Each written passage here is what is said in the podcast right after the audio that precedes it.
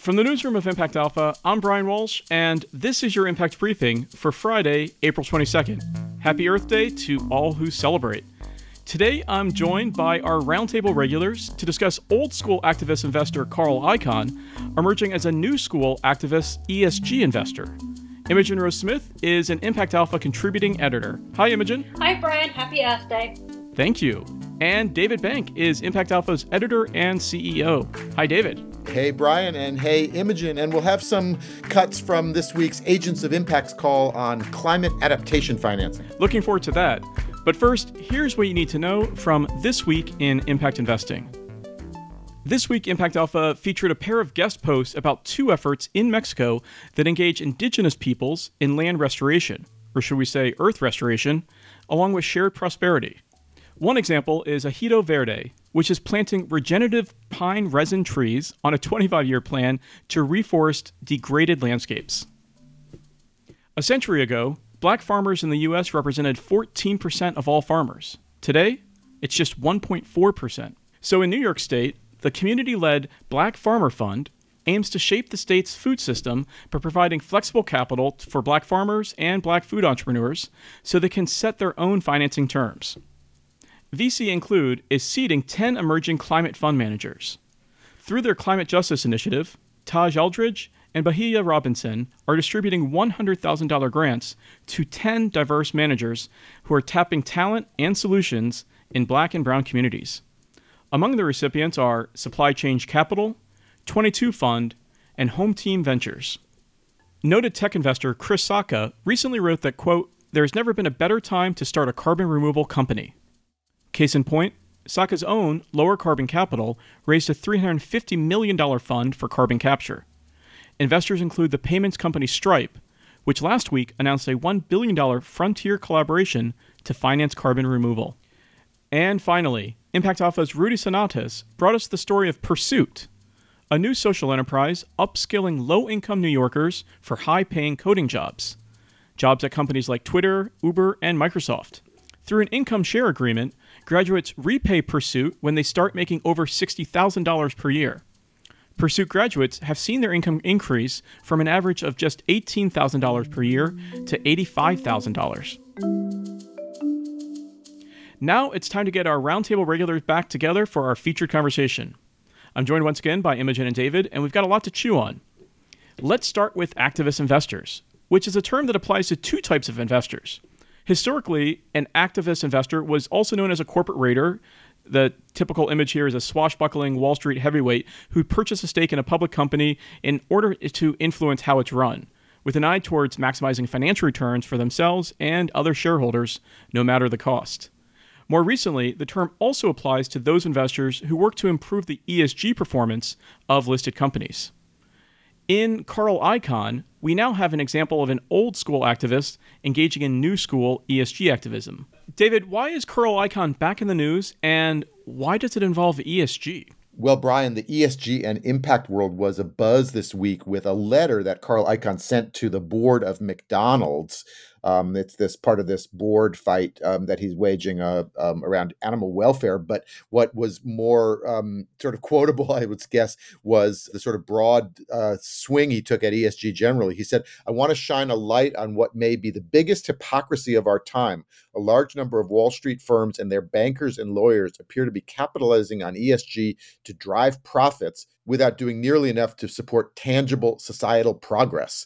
And he accused them of a cover up, um, that they were downplaying their ESG related economic incentives in order to promote their purported social impact. It was kind of a, a, a broad uh, t- takedown of of, the, of what's become kind of the ESG industrial complex on Wall Street, and he was taking on asset managers who are um, not fulfilling their their fiduciary responsibilities, um, all as part of this campaign against uh, McDonald's, as I say. And if you read between the lines, or not so much between the lines, if, um, it becomes clear that he's really pursuing one specific ESG um, plank, I suppose, uh, around animal welfare and around pigs, gestating pigs, and whether they're kept in crates or not, as p- in part of um, you know McDonald's supply chain. So, Imogen, now you've covered institutional investors and Carl Icahn for many years. Can you walk us through what he's up to and, and why is he engaging with uh, McDonald's now? So, I love this idea of Carl Icahn as a warrior for like social issues, right? The, this this notion that, that somehow like you know Wall Street is evil and conniving over ESG, and Carl Icahn's just there fighting the good fight for the pigs is amazing.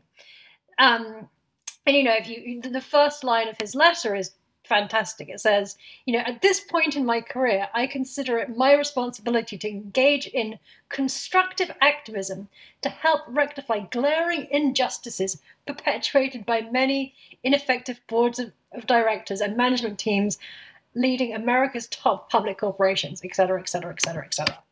Yeah, it sounds like a call to action for all you know right-thinking finance uh, professionals to step up to the plate. No.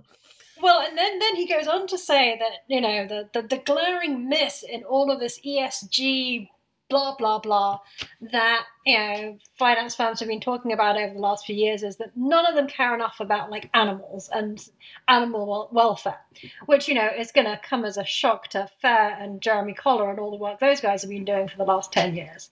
Um, so, but, yeah, you know, to take the step back, Carl Icahn, as many people know, is a sort of legendary corporate raider who you know started out as a trader, um, made his name during the sort of heydays of the leverage buyout Carl um, Michael Milken era, doing leverage buyouts, um, and you know he was sort of notorious for like getting on the phone and yelling at executives. TWA was his best known buyout when he bought the airline and then basically drove it into the ground. He was also involved in RJ Nabisco, which was again sort of searing example of sort of corporate greed during the 80s and the height of this sort of barbarians at the gate era. Um, and was itself, you know, a tobacco company, demonstrating that you know nobody cared at the time about you know things like tobacco. Um, you know, so Icahn sort of stood out for his willingness to kind of be aggressive. Um, he was sort of, as I say, famous for getting on the phone and yelling at corporate executives. It was like a bad day if Carl Icahn was like amassing a shareholder position in your company. And he's also he's sort of notoriously cheap, which also makes it hilarious because he's actually only bought like something like 200 shares in McDonald's. So 200 shares that represents what a, about a fifty thousand dollar or so stake at at the current stock value. So not the type of stake you might make if you were uh, actually looking to do a uh, more of a, a takeover or, or, more serious engagement. Is that fair? Exactly. He's just owning the shares to be able to make his point, you know, at the annual and, meeting. And here we and here we are, and, and others reporting them. Yeah, exactly. So it works, right? Um, so again, he was very well known in the sort of the greed is good era of leverage buyouts. So, and you know, part of part of the leverage buyout playbook was like laying people off and getting rid of pension plans, defined benefit pension plans, and stuff like that. So that there's a lot of social criticism about what these kind of investors were doing, and a lot of criticism that investors like Icahn, both on the hedge fund side and the private equity side, were really just in it for the short term financial gains that they could make rather than the long term health and prosperity of companies, which is the complete opposite argument from a sort of an ESG argument. Now, Carl Icahn would probably say that he's always been on the side of shareholders and he's always been on the side of, you know, attacking bad governance and that like this is just what Carl Icahn does. So what's what's different this time around is that he is cloaking his campaign not in a discussion of profitability. In fact, he doesn't really care about profitability he's concerned about the pigs. He's concerned about the pigs and he's concerned about animal welfare, and that's it. Can I just pick up on that for a second, Imogen? Because what you what you said is really interesting. He's doing this at McDonald's, not on the basis of an economic argument from McDonald's, just like Elon Musk at, at Twitter is not actually making an economic argument over over there. And so you've got a set of well-heeled, you know, investors now making essentially social arguments for their for for corporate. That's what I think is so interesting is the pendulum has kind of swung and done a complete 180. You know, that there was again going back to the 70s and earlier, there was a form of sort of social shareholder activism, which was basically, you know, a bunch of well-meaning hippies filing letters with the SEC trying to get corporations to do stuff like, you know, stop producing napalm and stuff like that, right? That's that's the sort of social responsible investor community that evolved really out of the activism, the anti-apartheid South Africa activism movement. So those types of investors have been around for a really, really long time, but they kind of got swatted away because they never really had a lot of, they never had much, much of a stake in the businesses. They never had much power, and they were making largely social and later on environmental arguments that the whole of Wall Street didn't take seriously. Now, those types of investors, for the most part, are talking, are, putting their arguments in economic terms. So the clearest one is sort of stranded asset risk of fossil fuels. And they're saying, or even on diversity, they're saying, you should do these things because it is good for business. And meanwhile, you have Carl Icahn and Elon Musk out there saying, no, we just, we want to do this because we want to do it. It's not to do with investing. And arguably, you know, again, it's reflective of this deeper underlying social problem we've created where you just have a handful of people who have, so much money and so much power that you know Elon Musk can wake up one morning and decide to like you know mess with Twitter for fun.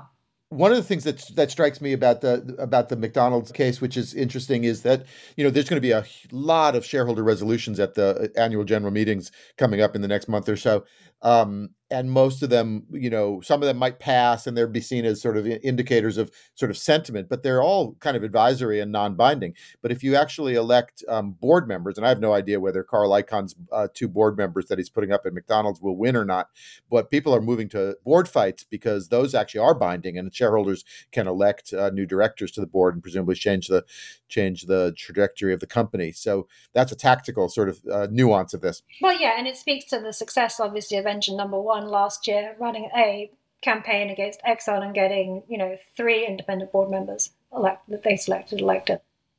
So yeah, no, look, it's.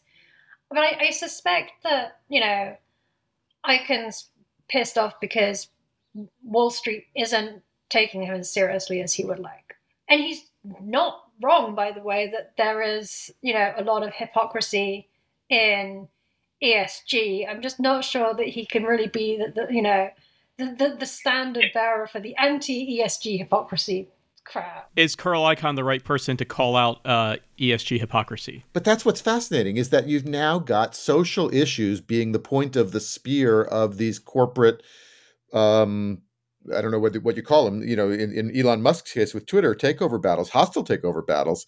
You know, we can see you know hostile takeover battles waged on the front of supposed social purposes. Now, you can you can talk about what Elon Musk's social purposes might or might not be, but just the notion at the at a structural level that you would take on that you would try to take a company private and make a hostile takeover bid not as you said on a economic basis but on a on some kind of notion of a social basis yeah, you couldn't do that like as as a fiduciary like you couldn't do that, right? Like you couldn't make the argument that you just want to do this for social reasons, not not economic reasons.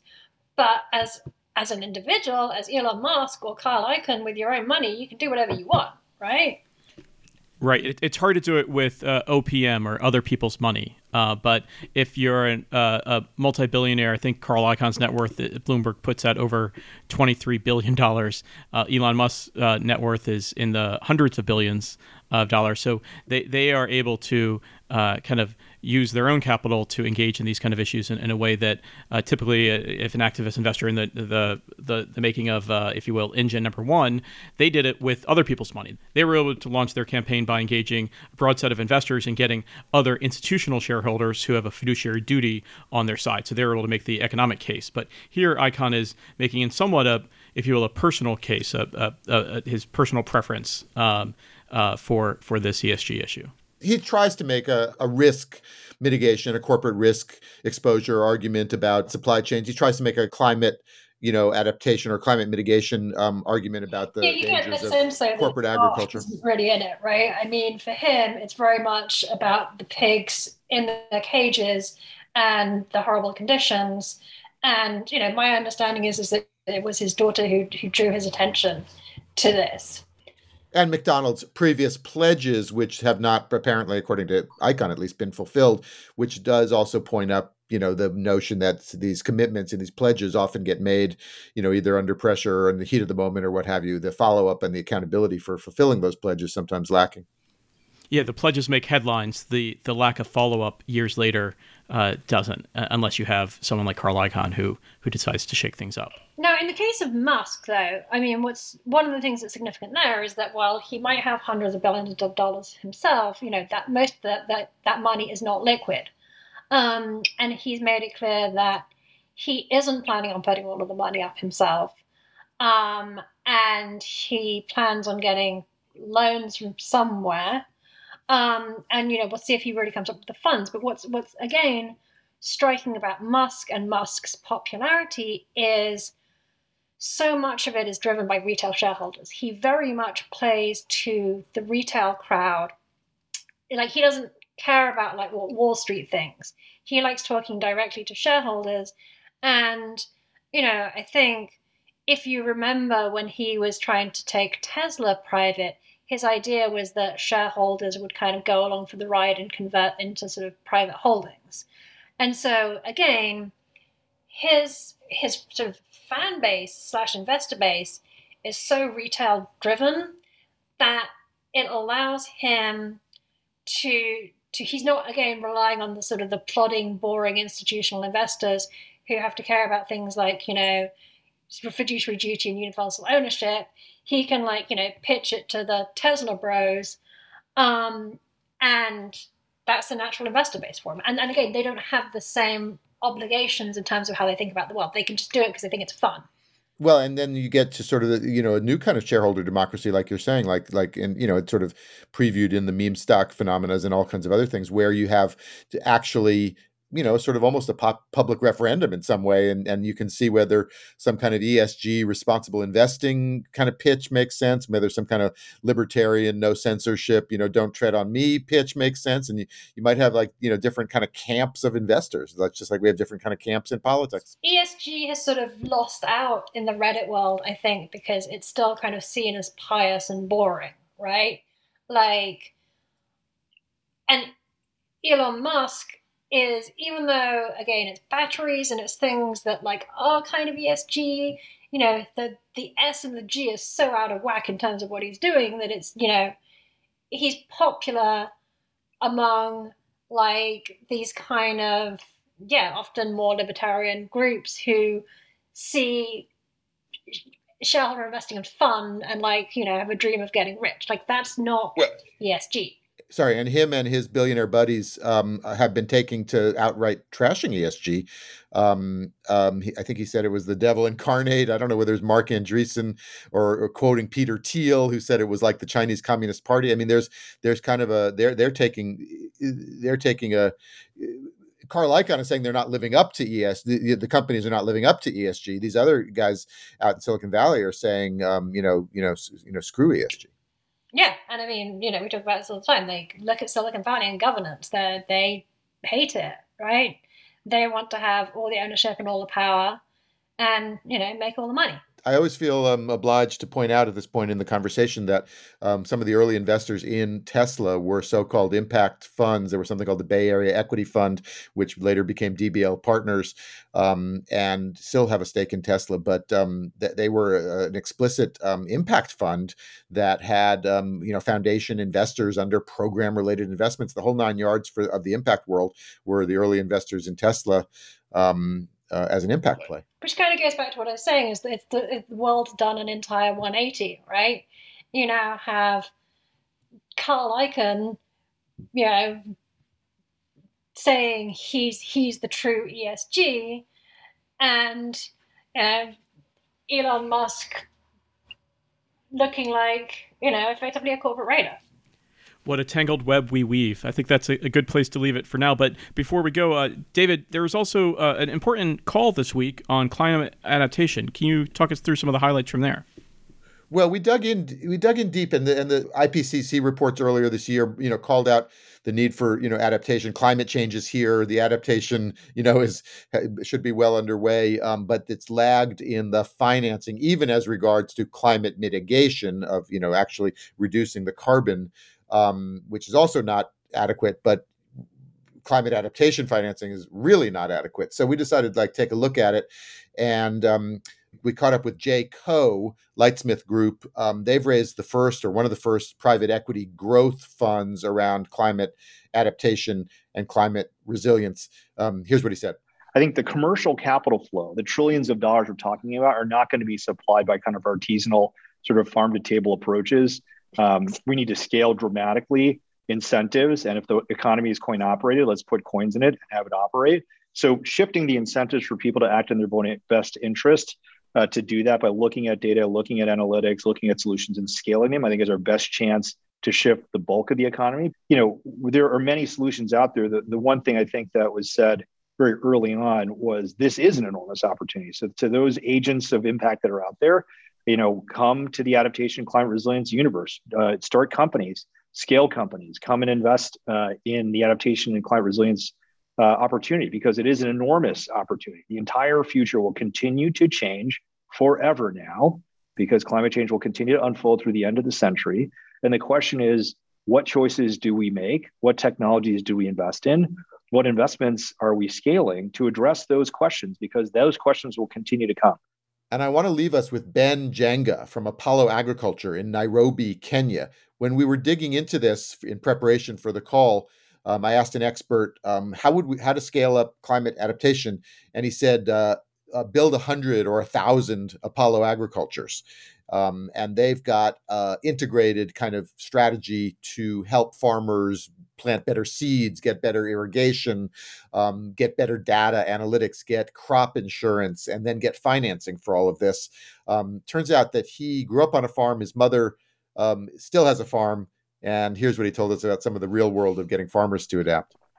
Yeah, for sure, David. And uh, I can say, like, uh, my mom has improved in terms of her farming methods. I had to also take a different approach in terms of training her, not me going and telling her that you need to do this, you need to do this, but I had to actually have my own farm and be able to show her on how to be able to farm better, right? Because that is how farmers change their mindset. They believe by seeing and uh, actually seeing it in practical sense. Once again, that was Ben Njenga from Apollo Agriculture in Kenya, and you can see him and all the speakers on the call on our on a video replay, uh, and you can get to that obviously through Impact Alpha and uh, the brief. All right, well, that's going to do it for this week's Impact Briefing. Thank you so much to Imogen. Thank you, Brian. Thank you, David. And thank you to David. It's always great to be with both of you. Thanks. And thanks as always to our producer extraordinaire, Isaac Silk.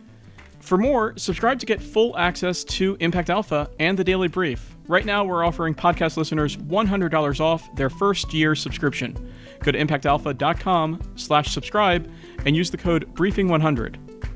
I'm Brian Walsh, head of sustainability for the capital markets firm TP ICAP. Until next time, take good care.